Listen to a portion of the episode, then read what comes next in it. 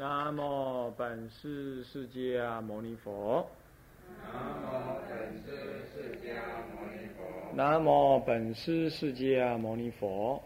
南无本师释迦牟尼佛。南无本师释迦牟尼佛。无上甚深微妙法，无上甚深微妙法，百千万劫难遭遇。千万劫难遭遇。我今见闻得受持，我今见闻得受持，愿解如来真实义。愿解如来真实义。各位比丘，各位比丘尼啊，大家早安。阿弥陀佛。啊，请放着。那个，它都是一种功德，啊，知道啊。那所以说，你一定要去意念啊。那么，所以经典的要点你要看，净度玄义，直接由经文上面让你怎么样，让你了解到这净度的重要，啊啊。那么这个呢，我非常的怎么样，非常的有说服力，是吧？是不是这样子啊？你人家讲净度怎么样怎么样，你怎么晓得他怎么样？但是呢，哎，经上这么说的嘛，那你你你什么人也没话讲嘛，是吧？所以净度玄义这部分确实是你很值得的。那接下来就是佛说《阿弥陀经》，啊，古人都念阿啊，没念阿的啦，哈，啊，都念阿。那么现在人呢，这这个这开始念啊，那么管他啊跟欧了，都你能往生就对了。那么呢，就是我基本上还尊古，我还是念欧啊。那么呢，《阿弥陀经》要解，那么就是他重要的这部著作。其实也不多页了哈，那么加上本文算进去，才不过从三十六页到九十页，也不过才五十四页而已哈。那么大势至菩萨念佛圆通章是，哎呀，本来我想要讲这一篇，那更更混是吧？这个就可以一下就讲完它了啊。那么呢，这个真是不好意思啊，这样子对你们院长交代不过去 啊。那么就是啊，上上要解就可以了啊。那么起性论是圣义方便是，这个圣义方便就在讲净度中的啊。起性论也讲到什么？也讲到净度中的呃圣特异方便，所谓的异行道。那么十住毗婆沙也讲到异行道，啊，十住毗婆沙也讲异行道。那么他在这里呢，他在这里啊，你要这个电风扇是，嗯，有点熏，那就电风扇向上吹，或者用那个那个吹，这个比较没有声音，那个好像有声音。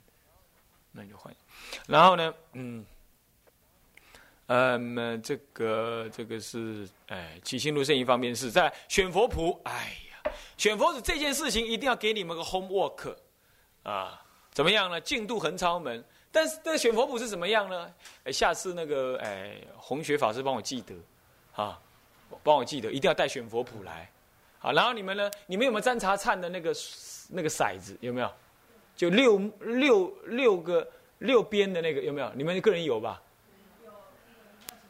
有是吧？然后借来一小盒，对对对，借来借来哈，嗯，跟他借一下可以吧？借一下之后呢，然后呢，我等下教你怎么做，然后你们要 play 一次，要玩一次。他是拿来玩的，你知道吗？他根本不是那个，你你看他那个有一百页，他写的那硬邦邦，你怎么知道他在干嘛？啊，我拿来借你们玩呢。啊，那还我，这个只有一副而已，我想要带走，跟海公讲，那是海公给给我，当时说什么要给佛，这佛学院呢弄弄，我说是不是可以给我？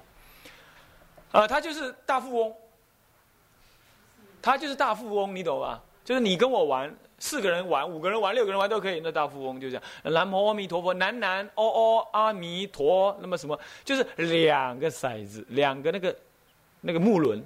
那个木轮上面不是六边吗？六边都写南无阿弥陀佛，就每一边写一个字嘛。那可是那别人的，对不对？你就用纸贴上去就好，你们就负责一下。就他那个本来是本来是木轮嘛，木轮上面已经有刻那个的，对不对？刻什么善啊、恶啦，或者刻那个尺度了，对不对？它是六边的嘛。那六边的话，你现在你不能再把它写字上去，那怎么办？你就用纸贴上去。贴什么呢？一边就是把刚好贴上南无阿弥陀佛。六个字贴上去，那两个都这么做，四边而已吗？哎呀，糟糕！如果四边那就不对了，那就要找一个六边的，要找六边的。六边那办什么啊？用那个什么，巴西巴拉黑呀，那个也可以啊。那这样子比较不好看，那比较不好看，但是那个也可以。啊，最好是请人做一下，好不好？就是一个木头嘛，磨成六边嘛，两边尖尖的嘛，就六六边锥体啦，两边尖锥体这样子，就是那个，你知道木轮那个样子啊，仿成。哦，他如果四边的话，对他如果四面，他如果四面就要做成六面的。那如果做，他多做一副给我，我是也没有。就不要弄尖了，弄尖能不能少了两面？啊，不，不是这意思，不是，它是这样，它是六面锥锥转转的，它是这样子，它是它是长条状的，差不多这样子而已，啊，是锥形。然后呢，在尖端的时候把它磨尖，就是收尖起来这样子，那就变成两端是没有的，它是一样是，啊，你们看过吗？干在对对对，这个木轮，那个叫做木轮，那不能叫骰子，那叫木轮啊，那叫木轮。然后就做差不多，就跟他们做的木轮一样大，好不好？你们帮忙再做做多做一副给我啊。然后在上面写南无阿弥陀佛，两个就好了，两个那就可以玩了。那下次我带来教你们玩一玩啊，这样子。那么好，那么这个就是这个一零八的四十八愿呐，结坛持往生咒记啊，这就是发愿文的，都知道要发愿文，有几个发愿文。其实不止他的愿文，不止这些的，他还有很多愿文的啊。那么这几个愿文是关于求生进度的啊。再来法语，法语里头你可以看出来哈，他对一些出家人也有啦，在家人也有啦的一些什么呢？回信呐，回答啦。但是你有没有注意到，都不是在家人多，哦，好像在家人不少，是吧？那么好了，再来就问答的部分。问答的部分呢，奇怪了，他这个一百七十七页，你看到那个地方，问答的一百七十七那一幕，就第五页里头的一百七十七那一幕哈，呃，不用看那个原文了，就看那个目录那里。他说答什么呢？一百七十一啊，第一百七十一条那里，答什么？比丘借问，是不是啊？这答比丘借怎么会在进度中里头呢？你看一看就知道，他事实上是提到这个，应该是提到了进度中的概念。那么有论述的部分呢？参就念佛论啦，念佛及禅观论，哎，这个很值得看一看吧？是不是这样子啊？啊啊！念佛参就这参话头嘛，他同意还是不同意？还是他什么是意见？你为什么不看一看呢？看一看，我们不妨来讨论讨论，是吧？啊，那么其他的这个就是什么灵峰寺的净业缘起等等啊，科，它就是印书的那些文啊，再来。再翻过来这一些论述的部分哈，都是一些小序这一类的了，啊，或者是呃述文之类的。他写述文，你不要去看他这个述，他这个述是指述文的述，述文你懂吗？什么文呢？一种述文呢，然后他传记，哇，他还写传记，啊，老人家什么都什么都来，你看，啊，诗诗诗诗记，哇，真的那么多。这个看一看了，还病中口号，这个算了，这个总而言之就这些了。哦，他的著作方式内容相当的多了，遇到什么就写东西。五十七岁的生命，你看看，他写这么多东西，他平均一年不知道写多少字，是吧？那一天要写多少字，你就算一算就可以知道。好了，这是他老人家这样子的，我们是可望不可及啊，但是呢，值得敬仰。OK，现在这些大概的净土集、净土这个净度集这个呢，我想很值得大家参考的，好不好？好不好？啊，那么一定规定你们读的就是弥呃，就是印光大师的文钞或者是呃精华录，你们各自读一本啊。啊，加言录啊，加言录跟精华录了，不是文钞，文钞好大啊。精华录跟加言录，对不起，重重新修正一遍，精华录跟加言录，任读一本，一本就好了啊啊。那么呢？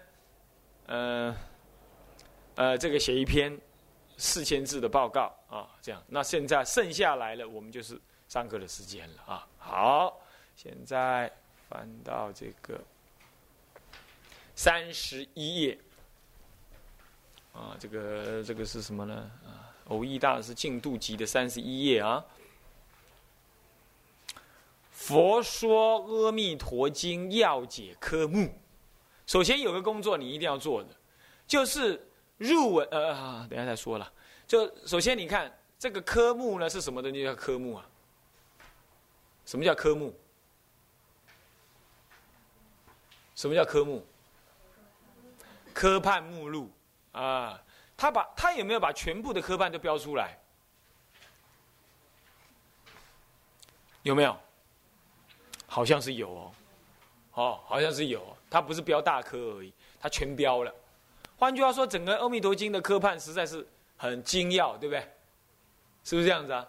这个对于我们一般学佛、看古书的人来讲呢，是很难得的，因为一般科判都判断什么甲乙丙丁戊己庚辛壬癸什么，呃，这个子丑寅卯申巳午未辰巳午未什么，一直到申酉戌亥，完了还再加上什么呢？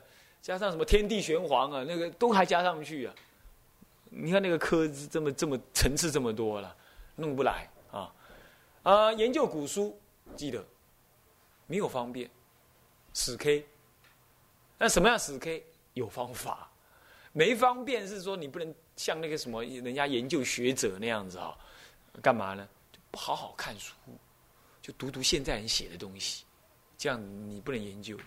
那么读古书呢，很简单，你就是读古人的，你不要用现代人的什么注解、现代人的评论、现代人的呃什么意见，你这这都不要，干嘛？现代人呢，意见对不对呀？你在还没有看古书之前，你就去看它，你会完蛋，懂吧？你会中毒的，一个注虾一样，你懂吗？所以不要看。那么只要怎么样？但是可以看什么呢？看那个流传以来的一些注释啊。必要的话可以看了，那是你在必要的时候。但是基本上最好不要就这么早看，最好你就直接从原点上去看。比如说摩诃止观，你就看摩诃止观，是吧？不懂你才去看述记啊，或者是什么样子，或者是真的是不懂呢，那你才去翻什么啊？翻玄呃翻这个呃摩子观的注释书来看啊。那主要的还是金希大师的，这样了解意思吗？看古书这样，但是要看进去之前，一定要把他的科判全部抓出来。这是这是这你没有你没有办法，这你不能够偷鸡摸狗的啦，你你也不能够减少的，好不好？这一定要知道。然后呢，最好是怎么样？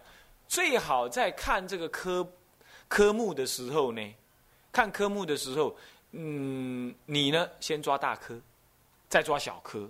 再抓小科，一路抓下来，然后不要一下子把细科全部抓，你会受不了。尤其是像南山绿啦、天台教啦，那个细科太微细了，所以受不了。这样知道吧？所以这个也舍，也舍这样。你只要抓大科就好。不过呢，刚好了，我们弥陀要解的科几乎没有细科，它就几个大科。你看甲乙丙丁戊己庚辛壬，就这样几几套而已，是吧？所以很容易，对不对？很容易。好，那么要怎么看呢？像他这样最好了，他有科目让你。一般的经，一般的解经之文呢，一般的著述，中国人的古著述里头都没有另外有科判。就算是有科判的话，他另外别行一册。南山就是这样子，啊，南山就这样，天台的也是这样子，他另外别行一册，要命啊！那他他真正的科判放在哪儿呢？放在本文里头，复次，呃，什么呃丙一呃标法会实处，那接着就讲正文了。那么它上面也不空格，下面也不留格，哇，你完蛋了！你要是一一去摸索啊，这样懂吗？所以很头痛，很头痛。所以要研究的话，一定先得把科判另外怎么样？另外架出来，另外撵出。另外撵出，然后撵在什么？撵在那个本文的上面，就变成做眉眉标眉科，或者叫呃有个专有名字叫冠科，懂吗？就坐在哪里呢？坐在这里，坐在这里，坐在这里叫冠科。所以你看到了没有？这本书印的标不标准呢？极不标准，极端不标准。干嘛？上面的天呐，要大大到多少呢？要大到地的两倍。或以上，懂吗？要这样，至少这么大。干嘛用的？做两件事情：第一个做灌科用，第二个做眉批用。我们说眉批啊，眉啊，眉在上面嘛，做眉批用。所以要记得啊，要印经一定要这样印。我们现在印的《法华经》跟《法华三昧忏》，我重新印，请法，请四华印，就是这样印。我一定要求他这样印，用骨科版的方式印，用线装的复古。啊，这样子让人家看一看，就真正复古是什么样子，这样知道吧？所以你们现在回去要做的一个 homework 是什么呢？就是将这个东西套回去，套回到你的那个正文里头去，懂吗？写上写在你的那个那个什么冠科，就你去你去写冠科就对了。简单讲就这样子，好不好？这工作总应该做了吧？不睡觉也要做，不然你怎么研究啊？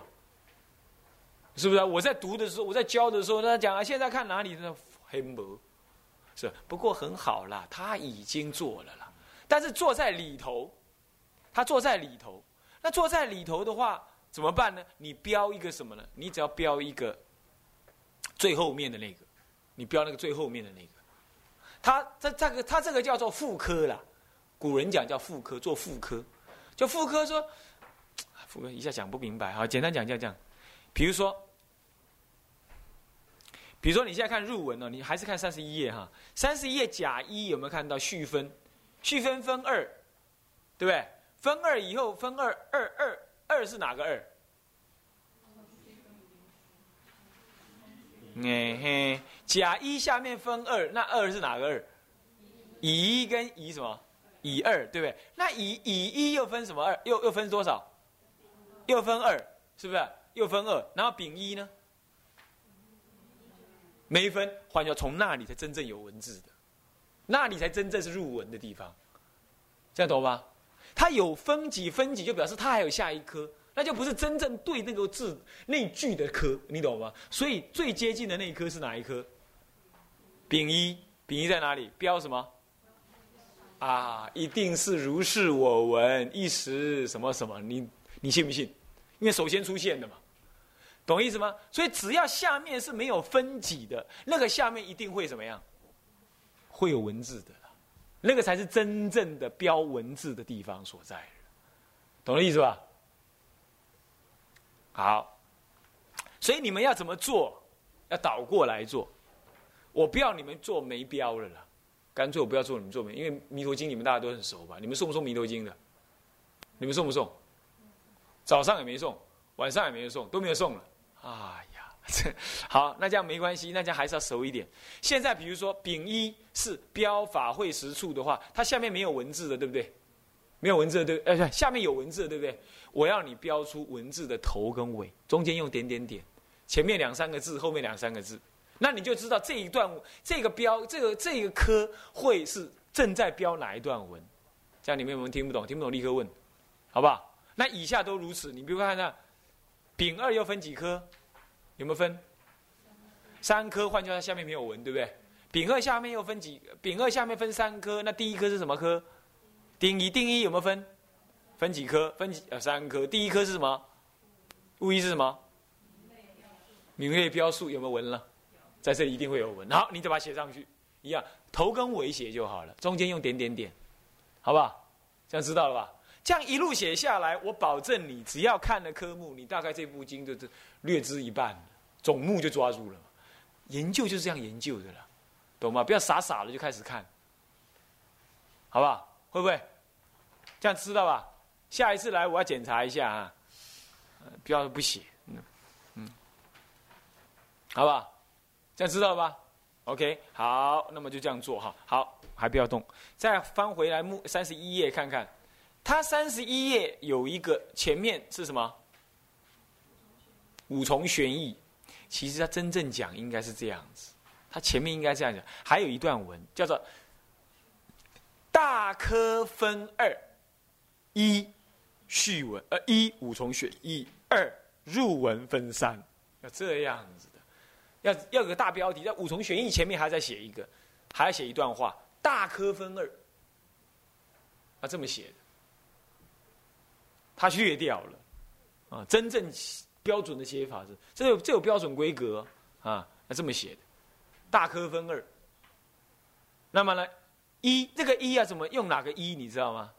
大写的一，然后点一点，点一点，一五重一点一点五重玄一，然后到了入文上面再写个二，大写的二，什么？入文分三。这是最标准的天台解经的方法，所以我说这就是天台的天台角度所看的什么呢？净度中嘛，就是这样子。那么要是华严中呢？显手中呢？也是一样，大科分二，对不对？但是一一定是写什么？十门玄义或十门玄坛，或十玄门，他就这么写的，是吧？一定是这样。所以所以说高手过招，一看就知道你是哪一派的，就清楚了，这样知道了吧？所以这就是天台的嘛，明体中用相，是不是啊？啊，是明变体，明中论用，或者是明利用也可以论用啊，判相，它这里叫教相都可以啊。明体中用相是五重玄义。所以，如果我们今天要解《阿弥陀经》要解，要来了解《阿弥陀经》要解，一定要从哪里开始上起？是的，五重玄义。那么我不打算上，为什么呢？因为我已经讲过录音带了，所以现在一定要你听这个录音带啊。那就哪里呢？这个等于课程之一啊，只是，哎呀，报恩佛七系列五弥陀要解五重玄义国语的那一篇，那那那那一部那个是第二集。好，第二这这张这本就给你们哈。那你们要集体听也好，各自听也好，好不好？就第二集，就是第二集，看一下看得到？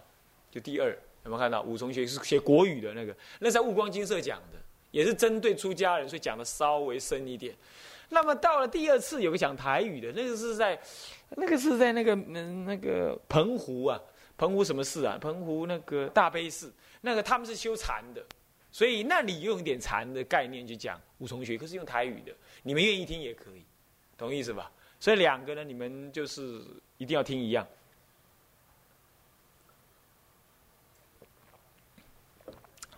一定要听一样，好不好？好，那个要听，因为我我不讲了嘛，没时间讲，好不好？好，那要不听不行的哦，不听要听听下去的话很麻烦的啊，好不好？最好的办法是这样了，我劝你们是这样，就你们呢住在这儿的四个人，去弄一套来，那集体听才不会打瞌睡。那么呢，住在自己常住的人呢，就相约好，怎么样？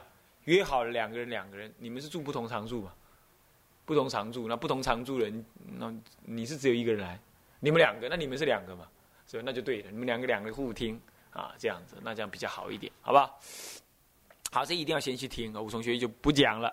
那不讲也不太可以了。我讲个大概，就是说，啊，五重玄义呢，就是什么意思？就是五种或者五层五个层次，对于一部经的玄谈，这个玄又等同那个玄，玄就是悬疑的悬，悬在半空中那个悬，啊，悬在半空中那个悬啊，那是五重玄义的玄，有这个玄的意思。它有先前的意思，有深奥的意思，有深意的意思，有先意的意思，就是说，呃，有总纲的意思，这样懂不懂？懂意思吧？玄义，五重玄，就五个层次的什么呢？总纲，五个层次的深意、轻意的。有的人听经只听五重玄义的，听完就走了。就不听了，也就内容就不听了，是这样啊？那是两种人，啊，三种人，一种愚痴，他应该听他不听；第二种人傲慢，他可以听他不听；第三种人是老修行的人，他五重玄义听完就可以不用听就是三种人。那么呢，这个不管他，那么这好就五五重，这不要念成五重啊，因为笑破人家大牙。那那么这五重玄义。玄玄呢，玄就是深的意思了，啊，也可以说是悬的意思，就悬在半空中的意思。有两个，有这两个主要的意思。那也有种的意思，所以说五五五重总义，五重深义，五重玄谈，也可以这么讲，懂意思吧？它有它这个玄字有这三种意涵的。那好，那么换句话说，这个这个要摆在讲经之前说呢？为什么？就对整部经呢？对整部经作为一个什么呢？一个总纲式的什么提提示提示，并且将这一部经做定位。这个一部经的定位，你们懂不懂概念了？了不了解有什么原因？了不了解？我请问你啊，哎。一时佛在舍卫国，其数几孤独园。那么，这个佛，这尊佛，啊，还有呢，欧韩经》里头的佛都是佛吧？那你要怎么解释这两尊佛的名？这这两部经当中，在《欧韩经》解释佛，跟在《弥陀经》解释的佛，嗯，一不一样？是不一样。你要真的学过天台的话，你就知道那是不一样。因为佛不是一样，佛佛道同，这是差远了，不一样。因为，你比如说了，我如果现在去去参加学术会议，那我就不能像跟还有。我哪一天去哪个念佛会去跟老太婆讲开示，或者去参加学术会去报告一篇论文，或者去大学去跟呃大学生讲佛法，或者我到幼稚园去上幼稚园的课，对幼稚园小学生呢带他们啊学佛，请问，我能不能用一样的讲法跟一样的态度、一样的身份，可不可以？可不可以？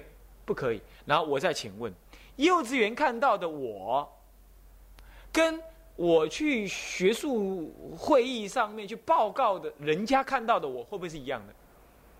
幼稚园学生看到我，一定是像个大哥哥一样带他们玩啊、跳啊，对不对？